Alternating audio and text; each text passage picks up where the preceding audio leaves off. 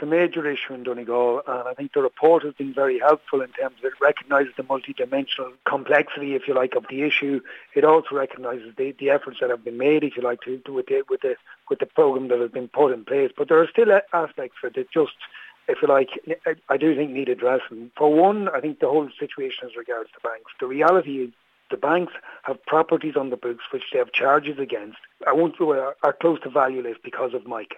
And that's a liable, like the banks would normally show them on the on the balance sheet as assets, the houses that go against loans. They don't have houses to go against loans now. So if the banks were to be audited, the reality is there's a liability there that, that they don't have assets to back up. So they have a responsibility from their own let's say, from central bank reporting to address this situation because essentially there's a hole in the balance sheet and they need to come forward with proposals that will, if you like, help to provide the finance to, to resolve this issue. There's grants available from the government. There's a need for bridging financing for one thing.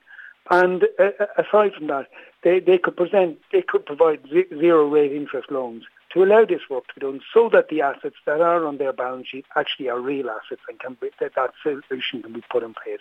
It's not just about bank loan, or should I say, it's not just about state intervention. The banks have a part to play. They have a responsibility in this. They signed off on loans years ago on these houses, and now their houses aren't worth what the banks have the loan, the mortgages against them.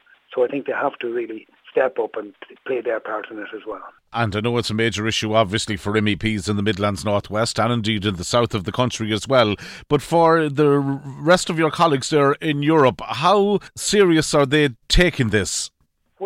I went to the petitions committee last year. It was the, the delegation that went to Northern Ireland, and now the report has come back to the committee. We welcome the report. There's a lot. It recognised a lot of things like the the reducing red tape, for instance, making the system faster and more flexible, broadening the scope in certain situations. It has identified all those things. It's also one thing that I specifically looked for when the delegation was in Ireland was the idea of mapping the areas where the, if you like, where the, the aggregate uh, may cause mica. And uh, similar to, let's say, flood risk maps, so we map uh, and don't allow that quarries, development of quarries or planning permission for quarries, where those locations are. The, the banking finance is the second point that's very important as well.